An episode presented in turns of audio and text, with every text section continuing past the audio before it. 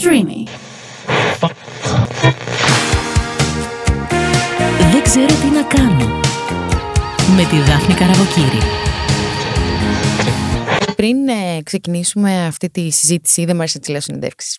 Πριν ξεκινήσουμε αυτή τη συζήτηση, μου έλεγες ότι έχεις άγχος. Ναι. Και σου λέω, Μα γιατί έχεις άγχος, Γιατί; Και μου λες, Γιατί τα πράγματα δεις- γύρω μας είναι δύσκολα πολλές φορές. Και τελικά υπάρχουν άνθρωποι οι οποίοι έχουν αφιερώσει τη ζωή τους στη δουλειά, χάνουν τη δουλειά και μετά χάνουν και την υγεία τους. Ναι, ισχύει αυτό. Πρέπει ε, να βάλουμε ένα μέτρο, μια ζυγαριά και να ζυγίζουμε. Πρώτα απ' όλα, για να ζήσουμε πρέπει να έχουμε και κάποιες ροές για να μπορούμε να κάνουμε την καθημερινότητά μας, να φάμε, να πάμε ένα σούπερ μάρκετ, να μπορούμε... Δεν μιλάω για ταξίδια και τέτοια πράγματα. Για τις πολυτέλειες. ναι, για τέτοια πράγματα. Ε, και μετά να δίνουμε χρόνο στον εαυτό μας, ε, έτσι ώστε να ξεκουραζόμαστε, να χαλαρώνει λίγο το μυαλό μας από τις πιέσεις, να προσπαθούμε να μην σκεφτόμαστε, ίσως μόνοι μας, ίσως με βοήθεια, δεν ξερω Μμμ. ο καθένας όπως το βρίσκει το πράγμα και έτσι ίσως να μπορέσουμε να ισορροπήσουμε. Βέβαια όλοι δουλεύουμε στα κόκκινα, υπό την έννοια μπορεί να μην δουλεύουμε σωματικά, αλλά το μυαλό τρέχει και ιδίως όταν είσαι ελεύθερος επαγγελματίας. Ε, Ευχή και κατάρα. Ναι, έχει τα καλά του, έχει τα κακά του. Εντάξει, μην πω ότι έχω παράπονο, υπό την έννοια ότι υπάρχει αυτή τη στιγμή αντικείμενο δουλειάς και έχει και κοινωνικό χαρακτήρα, αλλά επειδή τα νούμερα πλέον, ξέρεις, μεγαλώνουν και είμαστε επί της ουσίας τρεις οικογένειες, Μμ. ε, αυτό δυσκολεύει ακόμα περισσότερα τα πράγματα. Όμως, να πω ότι είμαι ικανοποιημένος, ευχαριστημένος θα έλεγα, ότι υπάρχει αυτό το πράγμα. Αλλά για να γίνει αγχώνεσαι πολύ. Λοιπόν, Κωνσταντίνη, κοίταξε να δεις. Αυτά είναι στο τώρα. Εγώ θέλω να πάμε λίγο στο πριν. Ναι. Εκεί που ήσουν ο μικρός Κωνσταντίνος, με τους γονείς σου και τα αδέρφια σου. Και θα ήθελα λίγο να μου δώσεις έτσι τον παλμό των παιδικών σου χρόνων. Ναι, κοίταξε, όσο υπάρχουν αναμνήσεις, γιατί υπάρχουν ε, ίσως κάποιες εικόνες ελάχιστες από τη μικρή ηλικία, Μμμ. όπως κάποιες τοποθεσίες, κάποιοι άνθρωποι, κάποιες εικόνες, παραστάσεις μεμονωμένες θα τις έλεγα. Μμμ. Δεν θυμάμαι τη ροή μέχρι κάποια ηλικία. Θυμάμαι ότι, ε, γιατί είμαστε ε, τρία αδέρφια, έχω και Άρης, τον Άρη Κωνσταντίνος, και τον Δημήτρης. Δημήτρη, ναι. Μμ. Αυτό είναι ένα πολύ δυνατό σημείο γιατί κάναμε παρέα.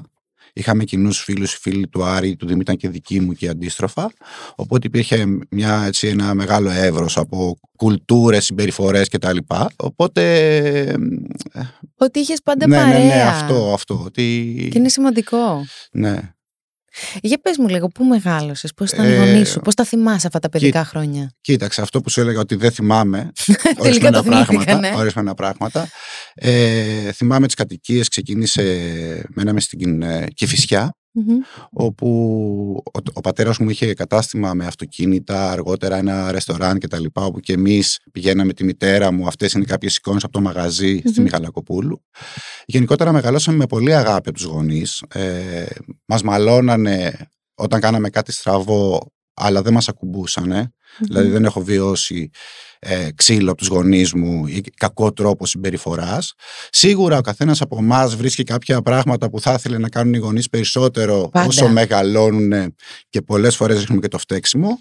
Αλλά θεωρώ ότι ήταν ε, τόση αγάπη που πήραμε και είμαστε τόσο δεμένοι σαν οικογένεια και δείχνουμε και αυτό και πολλές φορές ακόμα και α, αν γίνει κάτι λάθος, κάτι κακό από μέρος άλλου το ξεχνάς κάπως όταν έχεις αυτή την αγάπη γύρω σου. Δεν κοιτάς δηλαδή τον άλλον, κοιτάς αυτό που έχεις. Τι θα έλεγες, ποιο μάλλον θα έλεγες, πως ήταν το πιο δυνατό στοιχείο της μαμάς και το πιο δυνατό στοιχείο του μπαμπά στην ανατροφή σας; Εκείνο που σήμερα θα τους έλεγες Ευχαριστώ ρε μάνα, ευχαριστώ ρε πατέρα που ήσουν έτσι. Την αγάπη. Δεν έχω κάτι άλλο να σου πω. Ότι δεν υπήρχε ένταση, τουλάχιστον προς εμάς ας πούμε μια κατάσταση δεν υπήρχε. Θεωρώ ότι όταν μεγαλώνεις έτσι και παίρνεις και κάποια καλά παραδείγματα συμπεριφοράς, ξέρω εγώ, καλών τρόπων κτλ. Ήμασταν, ε, στο πω συσσαγωγικά από μικρή αλυτάκια εμείς οι τρεις. Κάναμε ας πούμε φασαρία. Ήσασταν Δεν κι ήμασταν, αγώ- ήμασταν ήσταν κι πολύ καλά αγόρια. παιδιά όμως, σαν ψυχές. Κάναμε όμως, ε, ήμασταν πολύ δραστήριοι. Τις προβλεπόμενες σκανταλιές τέλος Ναι, πάντων. μ- μας αφήνανε, οπότε ε, πάντα με αγάπη θα μας ε, τιμωρούσαν κάπως, ξέρεις, και ε, το εισέπρατες αυτό. Μμμ. Οπότε δεν έχω κάτι άλλο να πω, δηλαδή κάποιο χαρακτηριστικό που θα μπορούσε να, να πει κάποιος. Και ε, το μικρόβιο έτσι των ε, τεσσάρων τροχών του δρόμου, των αυτοκινήτων, ε, πώς μεταφέρθηκε από τον μπαμπά; Ήταν ξεκάθαρο Κοίταξε. δηλαδή ότι θα είναι κληρονομικό; Κοίταξε, το ένα παίζει, άλλοι λένε έχει το DNA. ιδίως αν ακολουθείς τα βήματα που ήταν άπιαστος εκείνος. Έτσι, δηλαδή αυτά που έκανε ήταν αλλού. Ε, γε- μεγαλώσαμε, γεννηθήκα, μεγαλώσαμε σε μια οικογένεια και σε οικογένεια μεγαλύτερη, ευρύτερη που είναι ο μηχανοκίνητος αθλητισμός. Και οι εικόνες, οι προσλαμβάνωση ήταν πολλές από εκεί. Πηγαίναμε σε αγώνες, περιφέρεια, από θες από Πελοπόννησο μέχρι Αλεξανδρούπολη. Έχουμε εικόνες τέτοιες ταξιδιών που ήταν ωραίες εικόνες. Και αναγκαστικά όπως και τα παιδιά που δεν έχουν γονείς τέτοιους, μπαίνουν στη διαδικασία με το μηχανάκι και το αυτοκίνητο, εμείς ήμασταν ήδη μέσα. Μμμ. Ε, οπότε ήταν ό- όνειρο ζωής. Ξεκινήσαμε αργά για τα σημερινά δεδομένα. Ξεκινήσαμε Δηλαδή; 19 ετών. Σιγά σιγά και επί της ουσίας πρωταθλητισμός στα 23-24, που αυτό το επίπεδο έχει πέσει αρκετά Μμμ. τώρα πλέον. Ε, έτσι μπήκαμε και οι τρεις στους αγώνες. Δεν γινόταν να το αποφύγουμε. Δούλευες πάντα με τον μπαμπά; Ναι, πάντα. Ε, τελειώσαμε ότι ήταν με σχολεία και τα λοιπά, δεν υπήρχαν σπουδές και τέτοια όταν το σκεφτούμε. Και κατευθείαν η πρώτη δουλειά ήταν σε εμπορία αυτοκινήτων. Μετάνιωσες ποτέ που δεν σπούδασες; Κοίταξε. Και ναι και όχι. Θέλω και το ναι και το Υπό όχι. την έννοια ότι αν είσαι σπουδαγμένος και έχεις κάποια. θα- πάνω σε κάποιο αντικείμενο, έτσι, δηλαδή σε κάποια διοίκηση, οικονομικά, σε τέτοιο κομμάτι, οπότε να μπορώ να κάνω καλύτερα και πιο εύκολα τη δουλειά μου. Μμμ. Ένα είναι αυτό. Το άλλο είναι ότι ξεκίνησα από νωρίς να δουλεύω, γιατί δούλευα και τα καλοκαίρια από 14-15 χρονών σε συνεργεία. Ξέρεις αυτό το δίμηνο ενδιάμεσα, μάθε που θα μπεις μέσα, θα πλύνεις πρώτα σου λέγε και μετά θα μας το ρίξεις. Ο μπαμπάς τα λέει αυτά. Όχι. Οι Η, η υπόλοιποι. μηχανική Ναι, που ναι. πήγαινα. Πήγαινα σε, με, πήγα σε δύο πολύ καλούς μηχανικούς. Μμμ. Ε, ο ένας ήταν φοβερός ο Γιώργος Ραπτόπουλος, ο οποίος μπήκα μέσα δύο εβδομάδες έπλενα. ναι, και ήταν και η δουλειά που πλήρωνε ο πατέρας μου. Τέλος πάντων, ε, Είχες εκνευριστεί ποτέ να πεις «Αμάν πια ρε Γιώργο, βαρέθηκα να πλένω». όχι, όχι. Οκ. Εντάξει, το έκανα όταν αυτό, γιατί τον άκουγα, τον σεβόμουν πολύ αυτόν τον άνθρωπο. Μμμ. Οπότε ε, γι' αυτό το ζυγίζω τόσο. Βλέπω φίλους και συμμαθητές οι οποίοι σπούδασαν, ε, έφαγαν χρόνια στα θρανία και τελικά στον κλάδο τους δεν μπορούσαν να κάνουν κάτι. Οπότε στο ζύγι πάνω, άμα πεις τι θέλεις, να έχεις σπουδάσει και να μην βρεις δουλειά ή να έχεις, μην έχεις σπουδάσει και να έχεις δουλειά, Μμμ. νομίζω ότι είναι στο δεύτερο.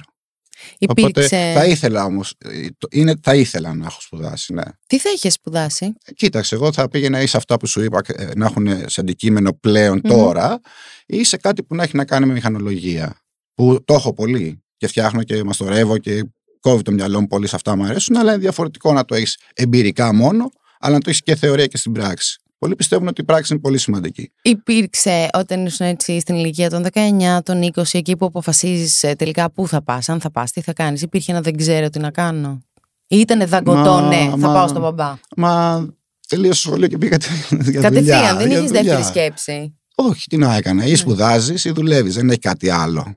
Ιδίως αν δεν υπάρχουν οικονομικοί άνεση τέτοια που να σε έχει αραχτό Ναι. για κάποια χρόνια να ξεκουραστεί το παιδί. Ε, πήγαμε φαντάρι κατά σειρά, κάναμε εκείνη την περίοδο αυτά που ήταν 18 μήνες Μμμ. κτλ. Οπότε έτρεχε και ένα χρόνο Το εκεί. βαρύ, το βαρβάτο το τότε. Εντάξει, Ναι. κοίταξε, εγώ πέρασα καλά. Πήγα λίγο μεγαλύτερος, οπότε το δούλεψα εκεί, γιατί έπαιξα με το κομμάτι του αυτό που έκανα ούτως ή άλλως, ή έκανε Μμμ. ο πατέρα μου, έκανα σεμινάρια. Αντί να κάθομαι να κάνω το μάγειρα, έκανα αυτό. Οπότε ξέρεις κάπου έκανα αυτό που μου αρέσει και γλίτωνα και την αγκαρία. Μμμ. Εντάξει, οπότε από το Μια φανταστικό. χαρά κουτί σου κάτσε. Ναι, ναι, ναι. ναι. Είστε, ο μπαμπάς σου βασικά ήταν από τους πρώτους που έφτιαξε, που δημιούργησε τη σχολή ασφαλούς οδήγησης. Εγώ θυμάμαι παιδάκι να πηγαίνω στη σχολή του μπαμπάς σου, γιατί ο μπαμπάς μου ήταν τρελαμένος με τα αυτοκίνητα και μου είχε πει: Παιδί μου, κοίταξε να δεις, πρωτού βγεις στο δρόμο, θα ήθελα να πάμε στη σχολή του Ιαβέρη. Και του λέω: Μπαμπά, Καλά σου είπε. εννοείται. Και Σε καλά παρακαλώ, σου είπε. θέλω να πάω να τρέξω. Μου λέει: Πρέπει να πας να δεις, μου λέει πώς είναι να οδηγείς στη βροχή, στο χιόνι, στη σκόνη. Του λέω: Ναι, εννοείται. Πόσο μπροστά ήταν αυτός ο άνθρωπος που τότε σκέφτηκε να δημιουργήσει αυτό. Και μάλιστα, και μάλιστα να παραδώσει και τα σεμινάρια στη συνέχεια, τα οποία, των οποίων τα έσοδα δόθηκαν για φιλανθρωπικό σκοπό. ναι. Ε, Εσύ που τον ξέρεις, γιατί είναι Εκείνος, μπαμπάς εκ- σου. είναι πάρα πολύ ευαισθητοποιημένος άνθρωπος. Α πούμε, πρώτα γι' αυτό είναι πολύ καλή ψυχή. Πονάει πραγματικά σαν πατέρας και σκέφτεται τα παιδιά του και τα εγγόνια του τώρα ακόμα περισσότερο και βλέπει όλα τα υπόλοιπα παιδιά στα Σαν δικά παιδιά του. του, ναι. Α, αυτό ακριβώς. Δηλαδή, προσπαθώ να του πω: Μην ασχολείσαι τόσο πολύ με αυτό το πράγμα, ρε παιδί μου, στο μυαλό. Ακόμα είναι σπίτι είναι και σκέφτεται αυτά. Λοιπόν, οπότε με την καλοσύνη του αυτός, τι, τι έγινε τότε, έτρεχε και είχε κάποιους συναθλητές, φίλους, οπαδούς. Ε, ήταν μες στη διαδικασία γιατί είχε, είχε μπει και στην μαθηματικοφυσική κάποιες δυνάμεις που διέπουν την κίνηση, όλα αυτά τα συνδύασε με τους αγώνες. Έμαθε για κάποιους φίλους του που χάθηκαν και άρχισε να σκέφτεται λίγο. Εδώ πέρα έχουμε πολύ μεγάλες δυνάμεις που ασκούνται με το αυτοκίνητο και πόσο επικίνδυνο είναι που έχουμε τόσους νεκρούς, κάτι πρέπει να κάνουμε. Και άρχισε αυτό λίγο να γράφει και να, να αρθογραφεί από το 84 και να παραδίδει κάποια σεμινάρια. Και επί της ουσίας άρχισε το πρακτικό μάθημα αρχές δεκαετίας του 90, περιστασιακά και μόνος του, κάνοντας τα πάντα θεωρίες πρακτικά κτλ. Απίστευτο. Και ε, μετά μπήκαμε και εμείς τελειώνοντας τη διαδικασία αυτή γιατί ξεκίνησε υπήρξε το ενδιάμεσο κομμάτι που είχε την αντιπροσωπεία και mm εκανε κάποια μαθήματα περισσεκά. Εκεί το είδαμε αυτό. Και μετά ξεκίνησε η σχολή λίγο αργότερα, στα μέσα της δεκαετίας, που πλέον από τότε μέχρι σήμερα δουλεύει κανονικά. Παρέχει υπηρεσίες και έχει δύο στελέχη. Το ένα είναι το δωρεάν, σεμινάριο, σε σχολεία, σε διάφορους τομείς και όλα αυτά από την ευαισθησία του, από την αγάπη στο κοινό, γιατί θέλει να προσφέρει, γιατί έτσι θέλει, γιατί έτσι του αρέσει. Λοιπόν, το Ιαβέρης, γιατί ναι. πολλοί κόσμοι δεν το ξέρει, είναι ένα ψευδόνυμο. Και το ψευδόνυμο αυτό, είτε λέγεται ψευδόνυμο, είτε λέγεται μετωνυμία, σημαίνει mm. ένας αστυνομικός, ο οποίος δεν έχει και ιδιαίτερα πολλά συναισθήματα, αλλά θέλει να κάνει το σωστό πάση θυσία. Αυτό σημαίνει Ιαβέρης. Ναι. Ποιος του το έδωσε αυτό το ψευδόνυμο; Ε, αυτό το διεκδικούν και εσύ. Φίλοι... Ιαβέρης Junior, Εγώ δηλαδή. αγωνίστηκα στη συνέχεια, ξέρεις. Ναι, αλλά θέλω να πω, Σωστά. το πήρες κι εσύ. Ναι, ναι, ναι, και ο Άρης και ο Δημήτρης. Εγώ το έβγαλα ως Junior, θα σου πω γι' αυτό. Ε, ε, υπάρχει κάποιος φίλος του Σύφη ο Βαγιονής, νομίζω και κάποιος άλλος, μας δεν θυμάμαι ακριβώς τώρα, οι οποίοι όταν ξεκίνησε να τρέχει ο Τάσος ήταν ε, στο λιμενικό. Υπηρετούσε δηλαδή τη θητεία του. Okay. Απαγορευόταν τότε να θέτει τον εαυτό σου σε κίνδυνο, συνεπώς δεν μπορούσε να εμφανιστεί ότι τρέχει. Ήταν με φαβορίτες τότε και ήταν κάπως έμοιαζε με τον Ιαβέρη και λέει σαν τον Ιαβέρη, σαν τον Ιαβέρη. Οπότε λέει: Ωραία, ο Ιαβέρης πάει να τρέξει, γιατί άρχισε να βγαίνει στα περιοδικά και στις ε, εφημερίδες. Ήταν πρωτοσέλιδα η μηχανική mm-hmm. αθλητισμός. Και λέει για να μην με αναγνωρίζω. Οπότε ξέρεις, ε, έβγαλε το Ιαβέρη ψευδόνυμο. Μόνος του το έδωσε τον εαυτό του. Το έδωσαν οι φίλοι τους. Είπε okay, ο okay, okay, ότι σαν τον Ιαβέρη, σαν τον Ιαβέρη είσαι και του έμεινε το Ιαβέρης. Ο Ιαβέρης, ο Ιαβέρης. Ε, και αυτό έμεινε από τότε μέχρι σήμερα. Οι περισσότεροι το γνωρίζουν ως επίθετο, ενώ είναι το ψευδόνυμο. Το επίθετο είναι Μαρκουίζο. Ε, έχουν γίνει και λάθη με αεροπλάνα που γράφανε οι Αβέρες και δεν υπήρχε ταυτότητα και τέτοια. ναι, και έμεινε έτσι αυτό το. Είχε και τα χιλάκια τους, του φαβορίτες, το καπελάκι, ήταν mm. σε αυτή τη φάση.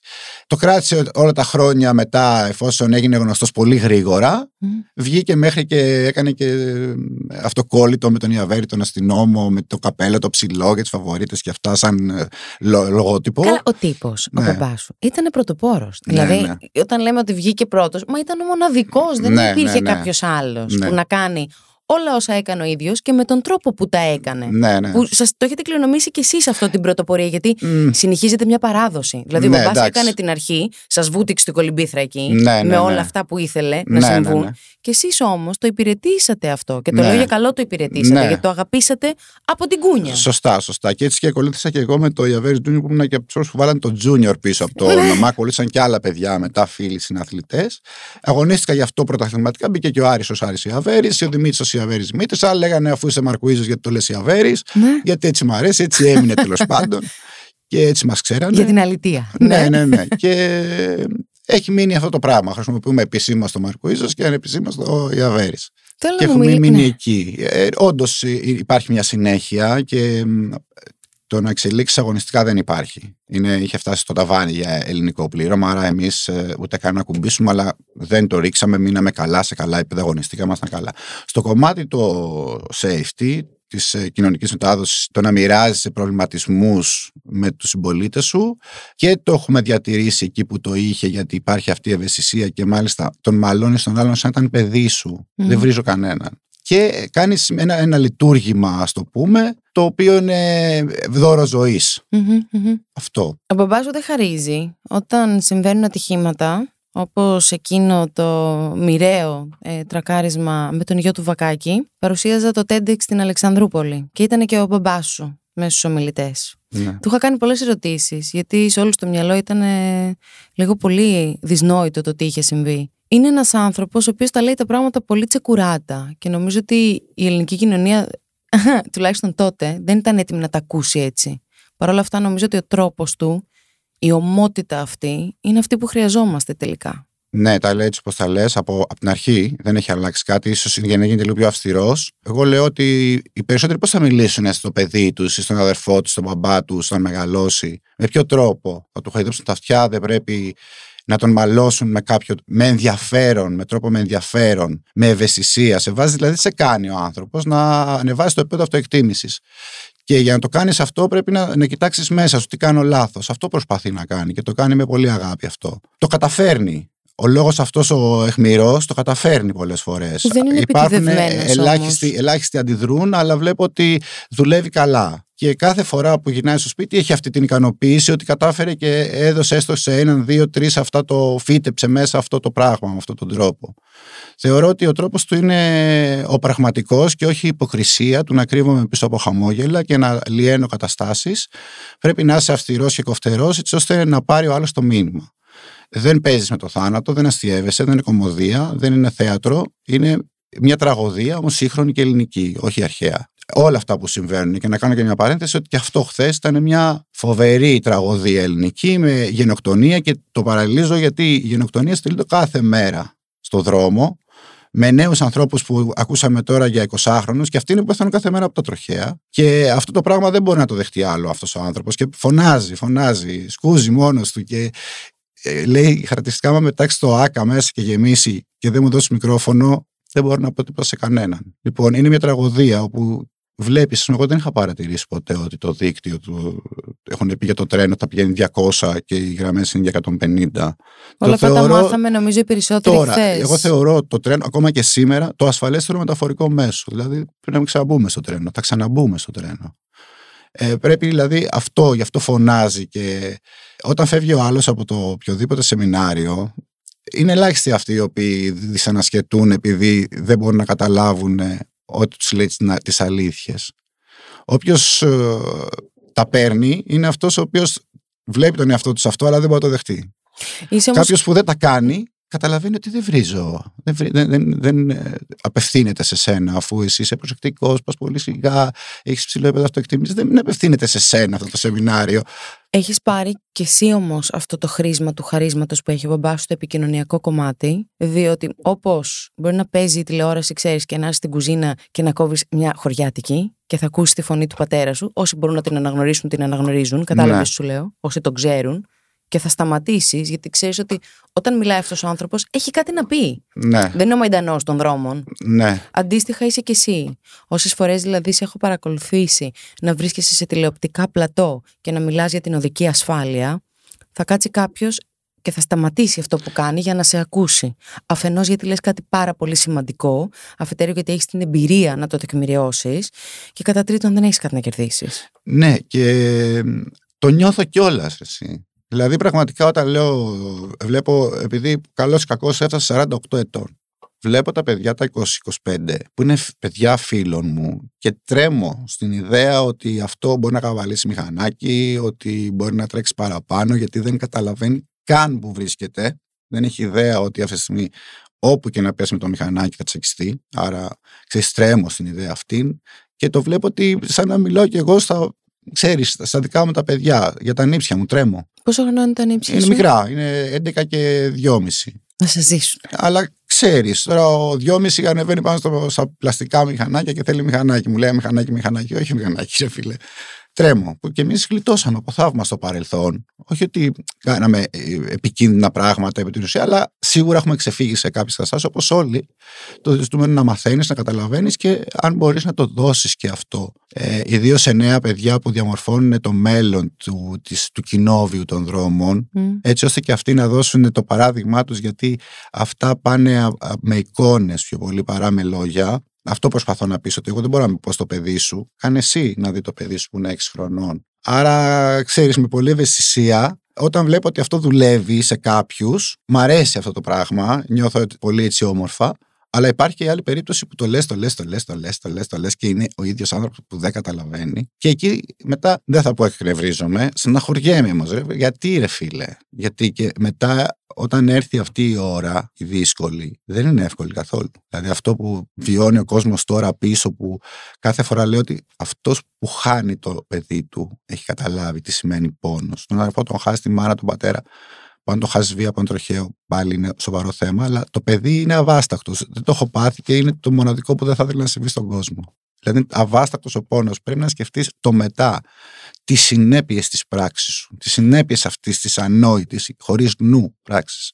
Κωνσταντίνε μου, ως χώρα, πώς είμαστε από δική ασφάλεια, από δικό Χάλια. δίκτυο, από εκπαίδευση, από παιδεία; Έχουμε βελτιωθεί. Να τα πάρουμε ένα-ένα. Να τα Ότι πάρεις ένα-ένα, από, βεβαίως. εθνι- από δίκτυο. Εθνικό δίκτυο έχει διαμορφωθεί ένα πολύ ε, σύγχρονο, υπερσύγχρονο το χαρακτήριζα από Αττική Οδό, Νέα Οδό, Ολυμπία Οδό, όλες αυτές ε, Γιάννενα, Εγνατία, πάει να γίνει ο ΒΟΑ. και Το, δηλαδή από τότε που είχαμε μετάλλο Μαλιακού, Τέμπη, βλέπεις το, Τα τέμπη το δεν έχουν 2003. αλλάξει. Ναι.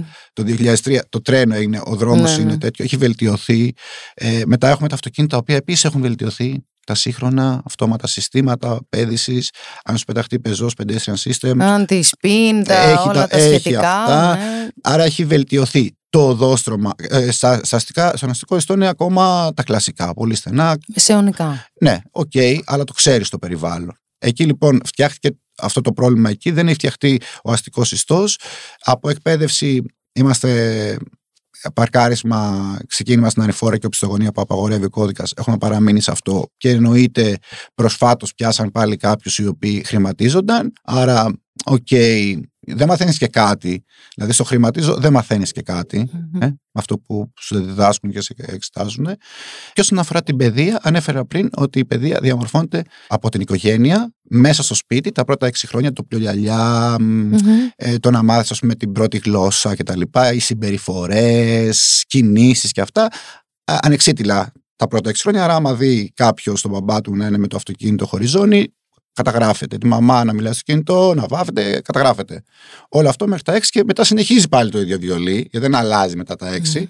Και φτάνει στα 18 το παιδί και η προσλάμβανωση είναι ενός ατόμου το οποίο θεωρεί ότι είναι το πιο απλό, το πιο αστείο πράγμα να οδηγεί αυτοκίνητο, να κάνεις live, άστο αυτό, live stories μέσα στο αυτοκίνητο. Εγώ ου, φρικάρω και όταν τα τέτοια. βλέπω Και είναι και αυτά. πολλοί κόσμος ο οποίος όντως είναι το επάγγελμα του influencer, με πάρα πολύ κόσμο από πίσω.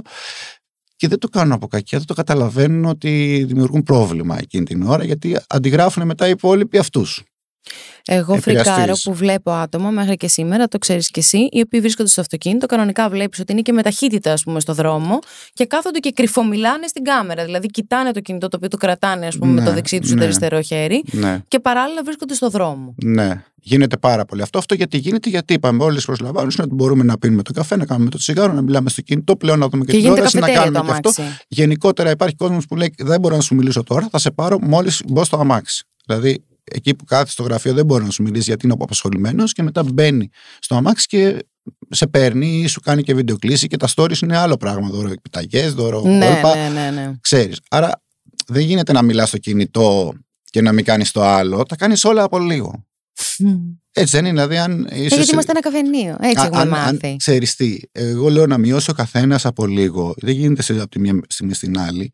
Αυτό που ουσιαστικά πρέπει να καταλάβει ο κόσμος, το είπα και πριν, είναι να καταλάβουμε ότι δε- είμαστε αναντικατάστατοι και για να μείνουμε ζωντανοί και αρτιμελείς και υγιείς πρέπει να κάνουμε κάτι γι' αυτό εμείς.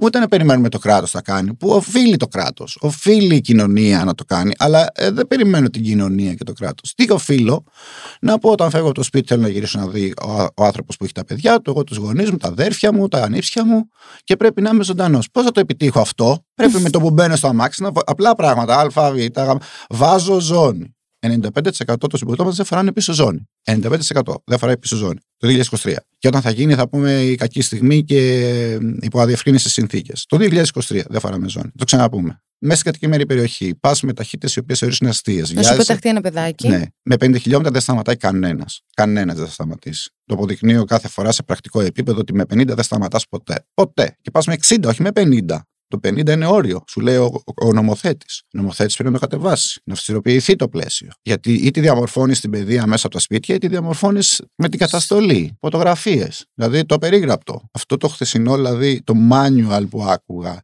το ότι πάνω σε μια γραμμή δεν υπάρχουν ηλεκτρονικά συστήματα και εδώ ακόμα δεν βάζουμε κάμερες στα αυτοκίνητα και στα φανάρια και στις ΛΕΑ γιατί είναι τα προσωπικά δεδομένα. Δηλαδή μια χαρά όμως ξέρουμε να βγάζουμε το στήθος μας στο Instagram, αλλά τα προσωπικά δεδομένα τα οποία Ναι, θα σου μπορούσαν λέει, να μας εγώ θέλω να το εξασφαλίσουν βγάλω, την εσύ δεν ασφάλεια.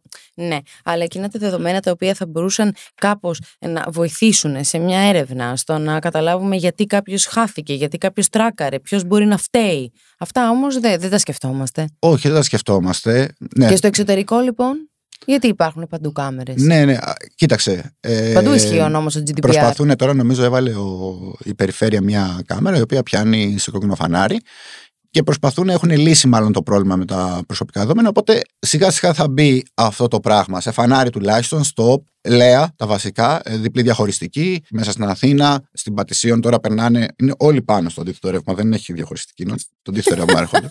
ναι. Γελάω. τα είναι μηχανάκια, τραγικό, η ναι. διήθηση με τα μηχανάκια που, ρε φίλε, εσύ θα χτυπήσεις. Εσύ είσαι το θύμα. Το δικό σου το γόνατο θα λιώσει. Όχι το δικό μου που είμαι στο αυτοκίνητο στη Λαμαρίνα. Κατάλαβε το αυτό. Με όλη τη συμπάθεια, γιατί έχω πάρα πολλούς φίλους που οδηγούν μηχανάκια. Και δεν μπορείς να πηγαίνεις με 50 στην εθνική και να με περνάς με 100. Γιατί πες, εγώ δεν θα το κάνω το λάθος. Και όταν ρωτάς το μηχανόβιο πώς είναι το επίπεδο των οδηγών με τα αυτοκίνητα, σου λένε είναι ανεπαρκής στην καλύτερη των περιπτώσεων. Αυτή θα είναι αυτός ο χαρισμό. Ε, πώς αφήνεις, ρε φιλέ, την υγεία στην αριθμέλεια σου σε έναν άνθρωπο ο οποίος τον θεωρείς ανεπαρκή. Πώς το κάνεις αυτό; Πρόσεχε το. Πήγαινε πιο σιγά. Ναι, γιατί απαγορεύεται η δίδυση. Φταίει, άμα γίνει ατύχημα, φταίει. Μμμ. Αλλά σκέψτε τον εαυτό σου. Μετά το παιδί σου. Βάζεις το παιδί σου λυμμένο πίσω. Το βάζεις το παιδί χωρίς κράνος. Και μπορούμε να πούμε για άλλα γεγονότα ότι τι κρίμα. Όχι, δεν μπορείς να το πεις. Γιατί ο, αν υπήρχε, ας πούμε, θέμα πρόνοιας, είναι παιδική βία το παιδί να είναι λυμμένο με στο αμάξι στο πίσω κάθισμα 3, 4, 5 ετών με το φρενάρισμα, θα χτυπήσει το κεφάλι του. Είναι χειρότερο από το να ρίξεις μια σφαλιάρα που απαγορεύεται. Δεν του τη ρίχνεις ποτέ. Αλλά σου λέω, Ναι. Εσύ λοιπόν το 2014, για όσους δεν το γνωρίζουν, διαγνώστηκες με νεφρική ανεπάρκεια. Περίμενες, περίμενες, περίμενες, περίμενες. Ώσπου το 2018 αποφάσισε ο πατέρας σου να σου δώσει το δικό του το νεφρό. ναι.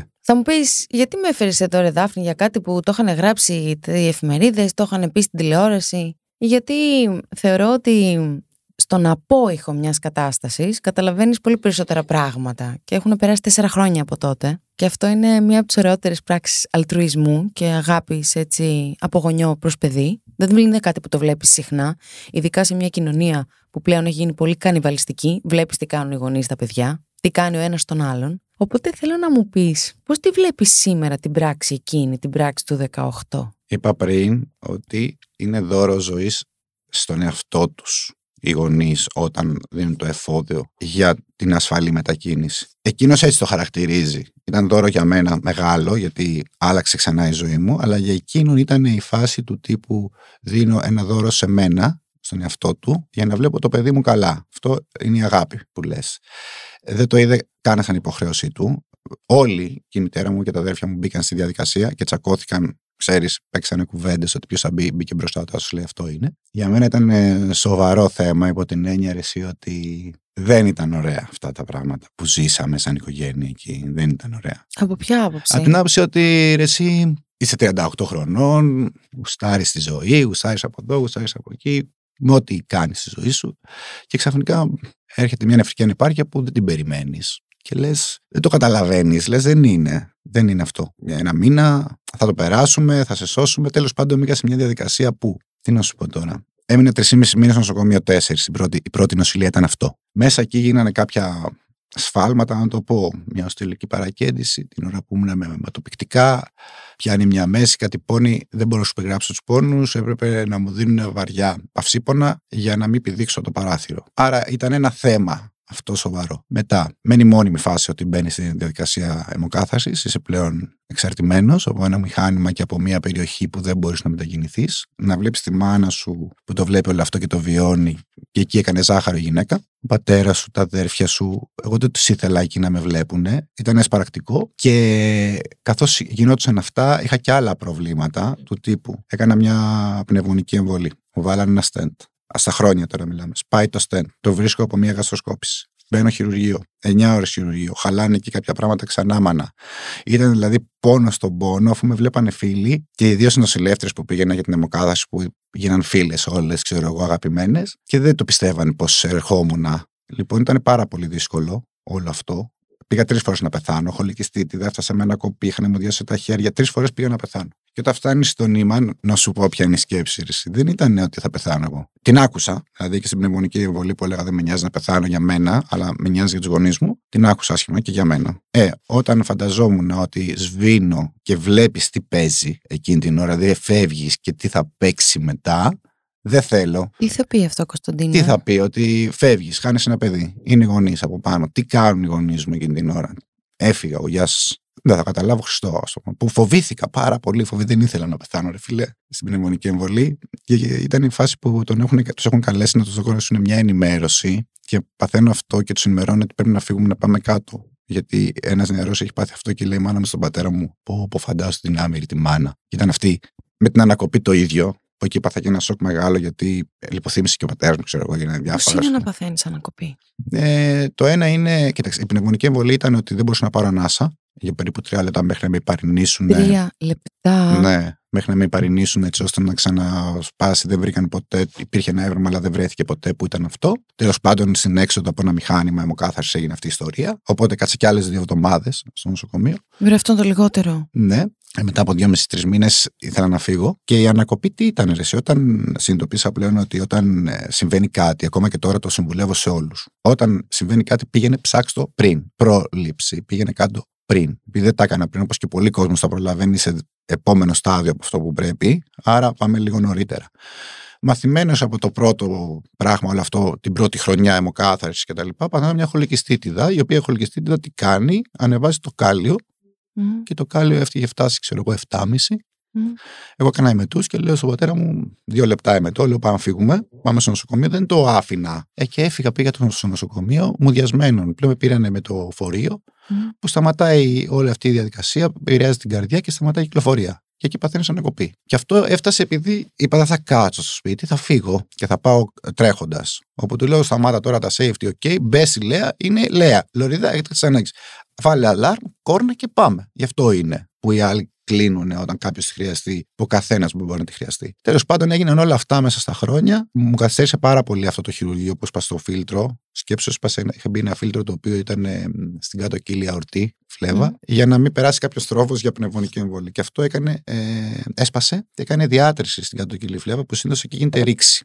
Όταν γίνει ρήξη, τελειώνεις. Είναι εσωτερική αιμορραγία και τελειώνεις. Εκεί δεν προλαβαίνεις. 30 δευτερόλεπτα, 50, 1 λεπτό, δεν ξέρω πόσο είναι. Και ε, είναι οργανισμός τέτοιο που το έκανε δικό του σώμα, τρύπησε και το δεκαδάχτυλο του στομάχου. Ένα απίστευτο πράγμα. Και όταν το είδαμε στο, στη γαστροσκόπηση, προληπτικά έκανα αυτό τις εξετάσεις για να πάω για να κάνω τη μεταμόσχευση, μου βρίσκουν αυτό και μπαίνω στο χειρουργείο. Και καθυστέρησε άλλα δυόμιση χρόνια. Δηλαδή, άλλα δυόμιση χρόνια τα καταλαβαίνεις ότι θα ζήσει αυτό άλλα δυόμιση χρόνια. Που πηγαίνεις, ξυπνάς 5 ώρα το πρωί για να είσαι 6 ώρα στο μηχάνημα, να τελειώσεις 10 η ώρα και να είσαι 11 ώρα στο σπίτι. Με πονοκέφαλο, με ζαλάδα, με μετό, κάθε μέρα αυτό. Άλλοι το έχουν χειρότερο, άλλοι το έχουν με υπόταση, άλλοι το έχουν με υπέρταση, άλλοι το έχουν με, με μετούς, άλλοι το έχουν με στομάχι. Άλλοι... Ρέκο, την ρωτήσω κάτι. Πώς το διαχειρίστηκες όλο αυτό; Εντάξει, δεν έκανα κάτι. Δεν είναι, δηλαδή, επειδή που λένε, ξέρεις, το ήρωας, δεν υπάρχει ήρωας. Ή το δέχεσαι και πηγαίνεις γιατί πρέπει να ζήσεις, ή κάθεσαι σπίτι σου και κλείσει τη μοίρα σου, ξέρω. Τι να έκανα δηλαδή κι εγώ. Εντάξει, δεν μπορούσα να κάνω πράγματα σίγουρα. Δηλαδή την ημέρα της αιμοκάδαση ήταν πολύ πονοκέφαλος, πολύ πιασίματα, νεύρα, όλα αυτά. Και δεν μπορούσα να πιω νερό, δεν μπορούσα να φάω φρούτα. Είχε και αυτά. Τώρα είναι το αντίθετο. Μπορώ να φάω όλα αυτά, να μην φάω πολύ κρέας. Δεν το διαχειρίζει. Δεν λες ότι η διαμαγεία είσαι μάγκας, ξέρω εγώ, ή σου βγαίνει. Και εμένα μου βγήκε δημιουργικά, έκανα πράγματα. Δεν έκατσα στο σπίτι όσο μπορούσα δηλαδή. Μέχρι και η γυμναστική ξεκινήσει, λίγο κρόσφι και τα λοιπά που εντάξει μου πάνε κόψτο αυτό ξέρω εγώ το, τη φάση, για την κατάστασή μου, γιατί θεωρούμε άτομα με ειδικές ανάγκες πλέον. Μη ορατή. Είμαι με 80% αναπηρία. Ε, άρα έπρεπε και εγώ να κάνω κάτι και το βλέπαν και οι γονείς μου. Προσπαθούσα να ξέρεις, δεν το προσπαθούσα. Δεν ήθελα να τους δείχνω, ξέρω εγώ, την καθημερινότητα που τη βλέπαν, αφού ξυπνά πέντε ώρα. Ξέρω εγώ, είσαι έξι, φεύγεις το γυρνάς το απόγευμα. Και δεν είναι ότι πας να περάσεις καλά. Ναι, και έκανα. Ναι, κοίταξε, ε, μέχρι και εκεί δεν ήταν ωραία. Από την έννοια ότι εγώ πήγα 6 ώρα για να κοιμάμαι, αλλά καταλαβαίνω τώρα εκ των υστέρων ότι και αυτοί θέλανε να πάνε, ίσως οι μεγαλύτερη ηλικία να μιλήσουν. Ξέρεις, τους αδίκησα και λίγο και αυτοί ενοχλούσαν, ξέρεις, δεν ήταν ωραία. Δεν ήταν καλή σχέση. Ξέρεις, μπαίνεις σε ένα κύκλο, σε ένα. Να σου το πω απλά, κάνεις παρέα με άτομα, αναγκάζει να κάνεις παρέα με άτομα που δεν θα τα κάνεις παρέα. Θες δεν θες. Και τους βλέπεις 12 ώρες την εβδομάδα. Κατάλαβε. Που δεν έχει τίποτα κοινό και ενδεχομένως να έχουν και τις παρεξενιέ τους όπως και εγώ είχα τις παρεξενιέ μου. Δεν τους άρεσα. Ξέρεις, ήταν, ήταν όλο μέσα, ρε, Ήταν όλο αυτή η καθημερινότητα που καταλαβαίνω πολλούς. Βέβαια, να σου πω γιατί δεν είναι τόσο δραματικά. Εμένα τα δραματικά ήταν αυτά τα χειρουργία και αυτά. Η, η, η ημοκάθαρση ήταν μεγάλη ταλαιπωρία. Είναι όμως ένα κομμάτι το οποίο σου δίνει ζωή. Δηλαδή, εάν δεν υπήρχε ημοκάθαρση, θα πέθαινα πολύ πιο νωρίς. Θα είχα πεθάνει ήδη δηλαδή με όλα αυτά τα ουσίες οι οποίες δεν μπορούσαν να καθαριστούν από το αίμα. Άρα, ένα κεφαλικό, μια ανακοπή, κάτι θα το πάθαινα. Άρα και με βελτιωμένα φάρμακα, με βελτιωμένες μηχανές, κρατιέσαι ζωντανός, πλέον έχεις δυνατότητα να ταξιδέψεις σε πολύ συγκεκριμένα σημεία που έχεις στην Καλαμάτα, έχεις στη Σαντορίνη, έχει στην Αθήνα 2, 3, 4, 5, 7, δεν ξέρω πόσα στην Αθήνα, αλλά βρίσκεις. Στη Λαμία έχει ένα. Και γίνονται και ειδικές κλινικές που μπορείς να το κάνεις μόνος σου, να, να επιβιώσεις αν να πεθάνεις. Και σε μεγάλες ηλικίες δεν μπορείς να, να μεταμοσχεύσεις. Δηλαδή, ο 80 τι νεφρό να πάρει τώρα; Δεν του το δίνουν. Το πάρει ο 30, ο 50, ο 60. Άρα δεν είναι τόσο άσχημο. Ζεις. Επιβιώνεις και για πολλά χρόνια, γιατί σε συνέχεια εξετάσει καθημερινές, αιματολογικές, κάθε τόσο, δεν είναι αστείο. Σίγουρα επηρεάζει πάρα πολύ καρδιά, αλλά ζωτικά είναι, δεν είναι τόσο ωραίο. Αλλά σε κρατάει στη ζωή. Και εμένα μου έδωσε τη δυνατότητα 4-5 χρόνια μετά να μεταμοσχευτώ. Με ένα καλό σύστημα. Είχε αναπτύξει και μετά το χειρουργείο ο οργανισμός παράπλευρο σύστημα, γιατί είχε στενέψει εκεί κάτω χιλή φλέβα που μπήκε ένα μόσχευμα. Τέλος πάντων, ο οργανισμός κάνει τρελά πράγματα, απίστευτα, και ήμουν σε φάση ότι μπορώ να κάνω. Μου δυσκόλεψε πολύ την ε, μεταμόσχευση, γιατί πήγα σε ένα νοσοκομείο το οποίο δεν δέχτηκε να μου την κάνει λόγω της δυσκολίας. Και εδώ οφείλω να πω ότι πήγα στο. σου πω σε ποιο πήγα, βασικά mm-hmm. με ενδιαφέρει, στον Ευαγγελισμό, mm-hmm. όπου ήταν ο κύριος Βασίλειος Βουγάς, οποίος ήταν εξαιρετικός ε, γιατρός, στήμονα, ο οποίος ε, με πολύ μεγάλη τη σοβαρότητα και πώς να το πω. Ευαισθησία. Ναι, ευαισθησία και. Ανθρωπιά. Ε, όχι. Με πολύ μεγάλη προσοχή για το πώς ξέρεις θα, αν θα το αναλάβει ή όχι, έπρεπε να ήταν 100% σίγουρος γι' αυτό. Έπρεπε να κάνει κάποιες εξετάσεις, μου λέει δεν ξέρω, θα προσπαθήσω σίγουρα, αλλά δεν ήθελε να μου ανοιχτεί, να μου πει αν μπορεί ή όχι. Και φυσικά αυτά πριν και... κάνει την επέμβαση ο μπαμπάς σου. Ναι, αυτό, θα σου πω γι' αυτό. Η επέμβαση ήταν διαφορετικό πράγμα. Εκείνη δηλαδή δεν είναι ότι είχε γίνει το μόσχευμα, είχε μπει στον πάγο. Όχι, και... όχι, όχι, όχι, όχι. Αυτό έγινε πολύ πριν κάνουμε τα cross march. Και μου λέει θα κάνω μια εξέταση αιματοδυναμική λέγεται. Και αν εμένα μου κάνει αυτό που θα δω, θα προχωρήσουμε. Και μου άρεσε να μου αναφέρει ο κ. Βουγάς τότε, μου λέει κύριε Μαρκουίζο, είμαι ευχαριστή να σου πω ότι θα προχωρήσουμε. Οπότε ήταν μια ανακούφιση και για μένα και για τον πατέρα μου, γιατί μπορούσα να μην το δεχτώ. Να μην μπορεί να γίνει, να μπει, να πρέπει να αλλάξουν άλλα πράγματα, άλλα χειρουργία, ξανά άλλες καθυστερήσεις. Και τέλος πάντων έγινε ένα. Το χειρουργείο ήταν την ίδια μέρα. Mm-hmm. Δηλαδή, του μπαμπά και το δικό σου. Ναι, μπήκαμε μαζί. Έγινε μετά μια ολόκληρη διαδικασία εξετάσεων, το cross match και αιματολογικές, τα πάντα, μαγνητικές, οτιδήποτε μπορείς να κάνεις, να δεις ότι και μπορώ να δώσω και μπορώ να το λάβω. Μην έχω κάτι που θα το καταστρέψω. Ναι, είναι συμβατό το μόσχευμα. Τα φάρμακα τα σύγχρονα το κάνουν πιο εύκολα συμβατό, mm. αλλά μην υπάρχει και κάποια άλλη πάθηση. Δηλαδή, αν έχεις ζάχαρο, δεν δίνεις. Κατάλαβες.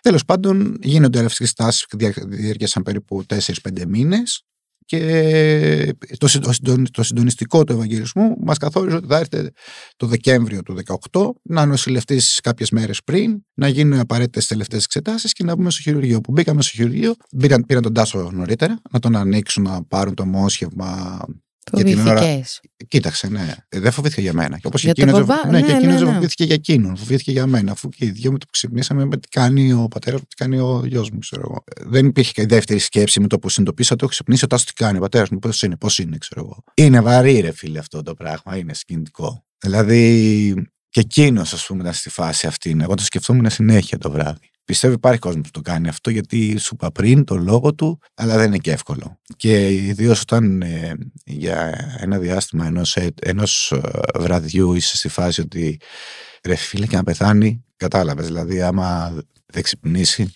Εξαιτίας μου κιόλας. Ήδη δηλαδή, το. Άκουσε. Το κομμάτι το δικό σου. Προσπαθώ να μπω, πούμε, στη θέση σου. Όχι ότι μπορώ, αλλά Εάν, ας πούμε, γινόταν κάτι τέτοιο και έφευγε ο μπαμπάς μου, θα έλεγα: Όχι, μου τον σκότωσα, ας πούμε. Κατάλαβες.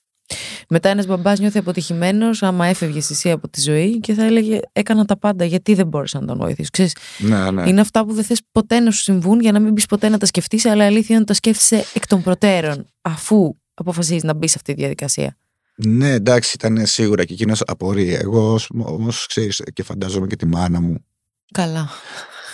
η οποία η καλή μου, ξέρω εγώ, είναι πλέον η Αγιάκα, ξέρεις. Την επηρέασε και πολύ αυτό τότε. Στην υγεία της. γιατί είναι τόση αγάπη που καταλαβαίνεις τι πέρασε αυτή η γυναίκα και να έχει και δύο άτομα στο χειρουργείο ταυτόχρονα. Να σου πω την αλήθεια, δεν πίστευα ότι θα πάει κάτι λάθος. Ήμουν σίγουρος ότι ο άνθρωπος αυτός, ο κ. Ζουγάς, μαζί με όλη την ομάδα του, μαζί με τους νοσηλευτές του, μαζί με τους συντονιστές του, δηλαδή όλο το team το οποίο τον περιβάλλει, τους καινούριους γιατρούς, τους βοηθούς που κάνουν το, ξέρεις, το πρώτο, την ειδικότητά τους. Ήταν όλοι ξέρεις, ε, ε, ενέπνεαν εμπιστοσύνη ότι εδώ είμαστε σοβαροί. Να του σε ρωτήσω Ευαγγελισμού. κάτι. Τον είδες διαφορετικά τον μπαμπά σου μετά; Κοίταξε, είναι τόση αγάπη που. Ναι, κάτι. Κάτι φε- άλλαξε. φε- φε- φέρω. Ξέρεις τι. Κοίταξε, επίπεδο αγάπης όχι, δεν έχει αλλάξει. Δεν τον αγάπησα περισσότερο. Όχι, δεν λέω σε επίπεδο ε, αγάπης. Αν κάτι άλλαξε τον τρόπο που τον βλέπεις. Αυτά, αυτά δεν αλλάζουν από αυτό, νομίζω. ρε Εσύ. Αλλάζει με τα χρόνια. Δηλαδή, τον έβλεπα διαφορετικά, πιστεύω, στα 5, δεν θυμάμαι, στα 10, διαφορετικά στα 20, διαφορετικά στα 30. Μετά από οι αυτό. αμφισβητήσει, ξέρεις, νεανικές, τώρα το άλλο που ακόμα και τώρα μπορεί, ξέρεις, λίγο να. Η σχέση μας συνεχίζει κανονικά, δεν αλλάζει κάτι. Ναι, απλώς αν τον είδες αλλιώς, ένας άνθρωπος που κάνει μία τέτοια κίνηση για το παιδί του, δεν είναι ότι την κάνει ο καθένας. Ξέρεις τι, ίσως να, επειδή θεωρείται δεδομένο αυτό, και εγώ, αν ήταν η αντίθετη περίπτωση, δεν το συζήταγα. Ε, ε, αν δεν ήταν ο Τάσος, ήταν ο Άρης, αν ήταν ο Δημήτρης ή αν ήμουν εγώ να δώσω, το, θα το έδινα επί τόπου. Δεν το συζητάω αυτό το πράγμα. Και όχι να το δώσω στο παιδί μου, και στο αν, ανεψιό μου. Κατάλαβε. Εδώ να σου πω την αλήθεια, υπήρξε και άνθρωπος ο οποίος ήταν φίλος και μου λέει: Άμα νιώθεις ότι ξέρεις, μπορεί να γίνει και αυτό. Α, πες μου αν είναι. Αν δεν κάνει των γονιών σου, ξέρω εγώ. Δηλαδή, όχι, δεν άλλαξε κάτι. Τον, αγαπώ, τον αγαπούσα πάντα πάρα πολύ, όπως και τη μητέρα μου τους λατρεύω. Τους λατρεύω το ίδιο τώρα. Ε, απλά για τον περισσότερο κόσμο που δεν το ξέρει τόσο καλά ή δεν το βλέπει, ξέρεις τι γίνεται. Το αυτονόητο για εκείνον, για άλλους δεν είναι. Δηλαδή, υπάρχουν γονείς που δεν το κάνουν αυτό. Υπάρχουν και αδέρφια που επίσης δεν δίνουν ζωτικά όργανα. Εδώ δεν Ένα- δίνουν άλλα πράγματα, Κωνσταντίνα μου. Ε, Ζωτικά όργανα θα δώσουν. Ναι. Ε, Ενώ που ότι σημ- τα αυτονόητα δεν είναι αυτονόητα. Είναι Α, ακριβώς αυτό, αυτό. που είπες. Και με, με κάλυψες, διότι σε ρώτησα αν τον είδες διαφορετικά και μου είπες το θεωρώ δεδομένο, το θεωρώ αυτονόητο. Αλλά αυτό είναι μια κουλτούρα που σου δημιουργούν οι γονείς σου μέσα στο σπίτι για να το θεωρήσεις αυτονόητο. Ναι, ναι, ναι, ναι, ναι. Δεν έρχεται στην πορεία, ξαφνικά Όχι, ανακαλύψεις τα 20. όχι, όχι, Αχ, όχι. με αγαπάνε οι γονείς μου. Όχι, το ξέρεις. Ναι, Υπάρχει, ζει ν- μέσα σου. Ναι, ναι, ναι. Εντάξει, ξέρεις ότι ε, βλέπω εγώ, ας πούμε, με τα... Πρώτα απ' όλα είμαστε πολύ δεμένοι. Σίγουρα μέσα σε μια οικογένεια ενίοτε θα υπάρχουν και κάποιες τριβές της στιγμής, ξέρεις. Ε, με τα αδέρφια μπορεί να βαρπαχτώ, αλλά αυτό είναι εκείνη την ώρα. Ναι. Δεν, έχει, δεν κρατάς κάτι. Είναι, είναι το αίμα σου, ο αδερφός σου είναι και μπορεί να είναι και φίλος αυτός που μπορεί να γίνει αυτό το πράγμα, αλλά στη συγκεκριμένη περίπτωση αυτή η οικογένεια είναι τόσο αγαπημένη που δεν, υπάρχουν, δεν υπάρχει όριο, είναι ο limit αυτό το πράγμα. Εγώ δηλαδή δεν μπορώ να φανταστώ να συμβεί κάτι κακό στη φάση ότι όλοι θέλουμε να μας δώσει κι άλλα η ζωή αυτή. Θέλουμε όλοι. Δεν υπάρχει κάποιος, είναι ελάχιστος. Ο πατέρας μου είναι α- από τους ελάχιστους που λέει δεν θέλω κάτι άλλο. Είμαι οκ με αυτό. Ε, το ζητούμενο είναι να μην χάσουμε αυτά που έχουμε. Και να σε ρωτήσω, αγαπητέ μου κύριε, έχοντας δει έτσι τρεις φορές το θάνατο, ξιστά Ναι. τον έχεις δει, Ναι. Βέβαια. Κατάματα τον είδε εσύ, ήταν κατάματο ή ξιστό. Δεν έχει αυτό το σημασία. ξυστό ρε, εσύ, δηλαδή αυτό το πιο σοκαριστικό ήταν η πνευμονική εμβολή που έμεινε ξέρω εγώ δύο-τρία λεπτά μέχρι να επαρινιστώ να γίνει αυτό που αντέχει ο οργανισμός έτσι και παραπάνω αλλά επειδή είμαι και πλακατζής τύπου ξέρω εγώ μ, μπορεί να έκανα καμιά βλακεία και στους νοσοκόμες και τέτοιους νοσοκόμους στην αρχή δεν καταλάβανε νομίζανε ότι κάνω πλάκα γιατί τους λέω παιδιά δεν μπορώ να, να σάνω ξέρω εγώ δεν μπορούσα να μιλήσω και είναι ένας πανικός και όσο πιο πανικός γίνεται, τόσο πιο πολύ τρομάζεις. Όσο πιο πολύ βλέπεις να τρέχουν για Ναι, σένα, λες: βέβαια. Όχι, εδώ την μπλέξαμε, αλλά σε δευτερόλεπτα. Αυτό ήταν. Ναι, τα άλλα δεν τα κατάλαβα. Πέρασα και μετά κατάλαβα από πού πέρασα.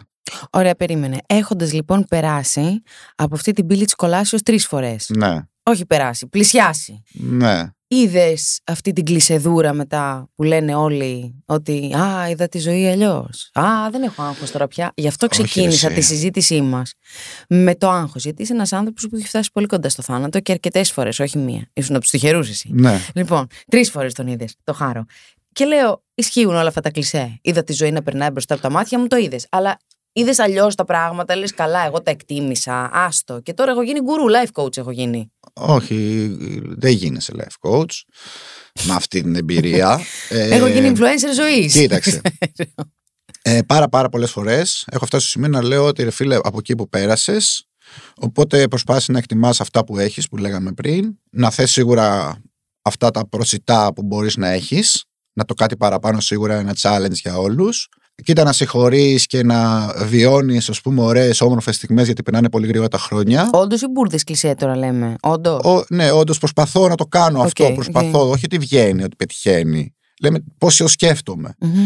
Το να σου βγει όμως αυτό και να το εφαρμόσεις δεν είναι το εύκολο. Δηλαδή, όταν σου ήρθε, ας πούμε, ξέρω εγώ, ένα πρόβλημα που παρουσιαστεί μπροστά σου και δεν το περιμένεις ή το περιμένεις και δεν βγαίνει και είναι οριακό, θα αγχωθείς. Πώς δεν μπορείς να πεις, Α, ζεν, και κοίτα από που πέρασες να κάνεις, ξέρω εγώ, ένα rewind για να πεις, πάμε ξανά. Δεν γίνονται αυτά. Υπάρχουν δύο βερσιόν του Κωνσταντίνου. Ο Κωνσταντίνος πριν την Εφρική ανεπάρκεια και μετά και πριν ναι, ρε, δει το εντάξει, θάνατο σίγουρα, σίγουρα υπάρχει Στην κάτι. νοοτροπία Εκτιμώ, σου. εκτιμώ κάποια πράγματα του τύπου. Ναι, σίγουρα μ, δεν κρατάω κακίες εύκολα. Έχω κάποια, ξέρεις, κολλήματα, αλλά δεν με νοιάζεις κιόλας στο τέλος. Τι κολλήματα, για πες. Ε, με συμπεριφορές, ξέρεις, γενικότερα και Τι σε στο χώρο μας εξοργίζει; κτλ.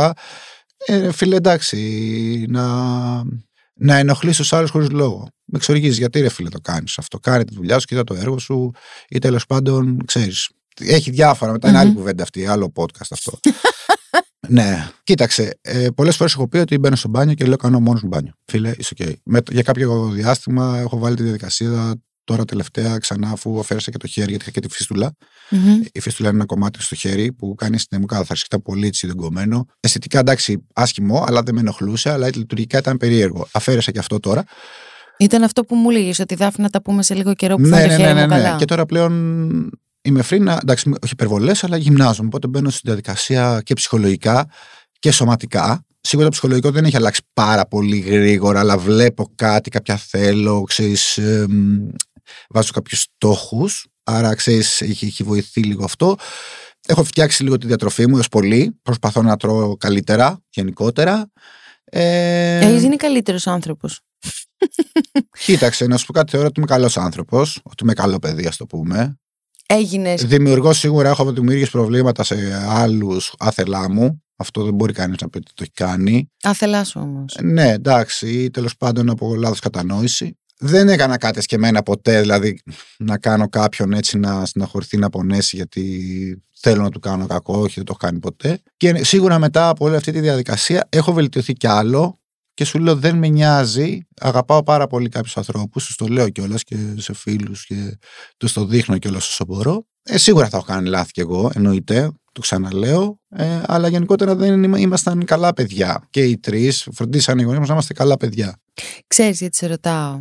Γιατί προσπαθώ να καταλάβω αν πρέπει κανείς να φτάσει κοντά στο θάνατο για να εκτιμήσει τη ζωή και αν τελικά όλες αυτές οι αμπελοφιλοσοφίες που υπόνονται κατά καιρούς είναι πραγματικότητα. Γι' αυτό και επέλεξα να γίνει αυτή η συνέντευξη τέσσερα χρόνια μετά.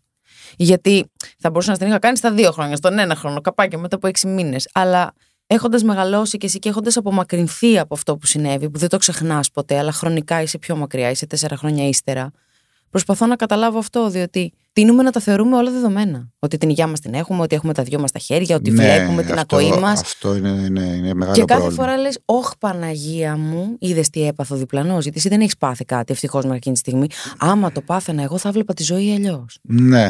Ε, νομίζω ότι επηρεάζει διαφορετικά πολύ κόσμο. Όπως γι' αυτό Σίγουρα. υπάρχει και αυτή η διαφορετικότητα, η πολύ μεγάλη ποικιλία και σε χαρακτήρες και σε συμπεριφορές. Άρα εξαρτάται από τον καθένα μας. Ε, εγώ θεωρώ ότι στο κομμάτι το προσωπικό, ότι ρε εσύ το έπαθες αυτό γαμό, το το έπαθες, ξέρω εγώ πώς το έπαθες, γιατί όλα αυτά, γιατί, γιατί, γιατί. Σταματάς σιγά σιγά να το σκέφτεσαι αυτό και από την ώρα που μετά μεταμοσχευτείς λες πόσο ωραία είναι αυτό που έχασα, αλλά περνώντας τα χρόνια αρχίζεις και συνηθίζεις ότι αυτό είναι η ζωή κανονικά. Σίγουρα βελτιώνεσαι, αλλά δεν νομίζω ότι αλλάζουν όλοι.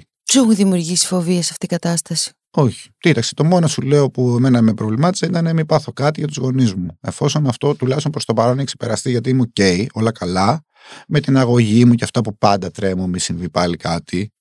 Άρα φοβάσαι αυτό, ναι. Ε, το ναι, έχεις- μωρέ, Να. εντάξει. Όχι μόνο με αυτό. Γενικότερα μπορεί να συμβεί. Και σε άλλους μπορεί να συμβεί. Και στα αδέρφια μου δεν θέλω. Ξέρεις, αυτές είναι οι ανησυχίες μου.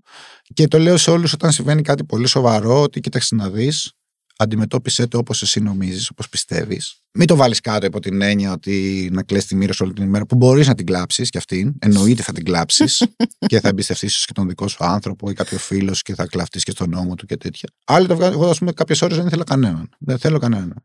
Κλείσε την πόρτα, φύγετε όλοι. Να άραξε το τέλο να είμαι εδώ κουλουριασμένος, ξέρω εγώ. Ε, με έπιασε άλλη λόξα. Ε, πρώτα απ' όλα, επειδή έμεινα πολύ καιρό μέσα στο νοσοκομείο, το έκανα γραφείο. Στην αρχή, πριν μεταμοσχευτώ. Τρεις μήνες στο νοσοκομείο, το έκανε γραφείο. Έκα- Έφερα να ζωγραφίσω. Τους φέρτε μου τις μπογιές μου και για να ζωγραφίσω κιόλας. Ζωγραφίζεις. Ζωγραφίζω λίγο, ναι. Mm. Ερασιτέχνης ζωγράφος. Οκ, Καλώς, ε, δεν βλέπονται. Κοίταξε, να σου πω κάτι. για τα δικά μου δεδομένα Σε αυτά. χαλαρώνουν, αυτό έχει ξέρεις τι. σημασία. Όχι, Εκφράζεσαι. ε, Έχω πουλήσει κιόλας. Μην πιάσεις εφορία τώρα.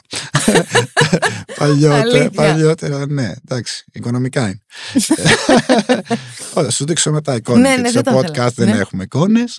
Το έκανα για να. Έχω καιρό τώρα να το κάνω. Τελευταίο ήταν το 18, 19. δηλαδή Μήπως έχει εκεί- μείνει και λίγο με την νοσοκομιακή την έτσι την ε, χρειά πάνω; Όχι, όχι. Δεν το έχεις συνδυάσει με όχι, νοσοκομείο; όχι, καθόλου. καθόλου. Οκ. Απλά μ, θέλει πολύ όρεξη αυτό. Και ή το κάνεις για να χαλαρώσεις όταν θέτεις ένα στόχο και σ' αρέσει ο στόχος. Γιατί παίζει και αυτό, επειδή δεν το έχω πολύ. Δεν με λες ζωγράφο, δεν είμαι ζωγράφος με τίποτα, δεν υπάρχει αυτό. Καλά, και οι ζωγράφοι δεν ήταν ζωγράφοι πριν γίνουν Ναι, ναι. ζωγράφοι. Ναι, δε- δεν είναι αυτό όμως. Και τέλος πάντων, ε, μ' αρέσει και το αποτέλεσμα όταν το βλέπω. Μμμ. Δηλαδή, θέλω, βιάζομαι να δω το αποτέλεσμα. Ε, Ανυπομονώ Οκ.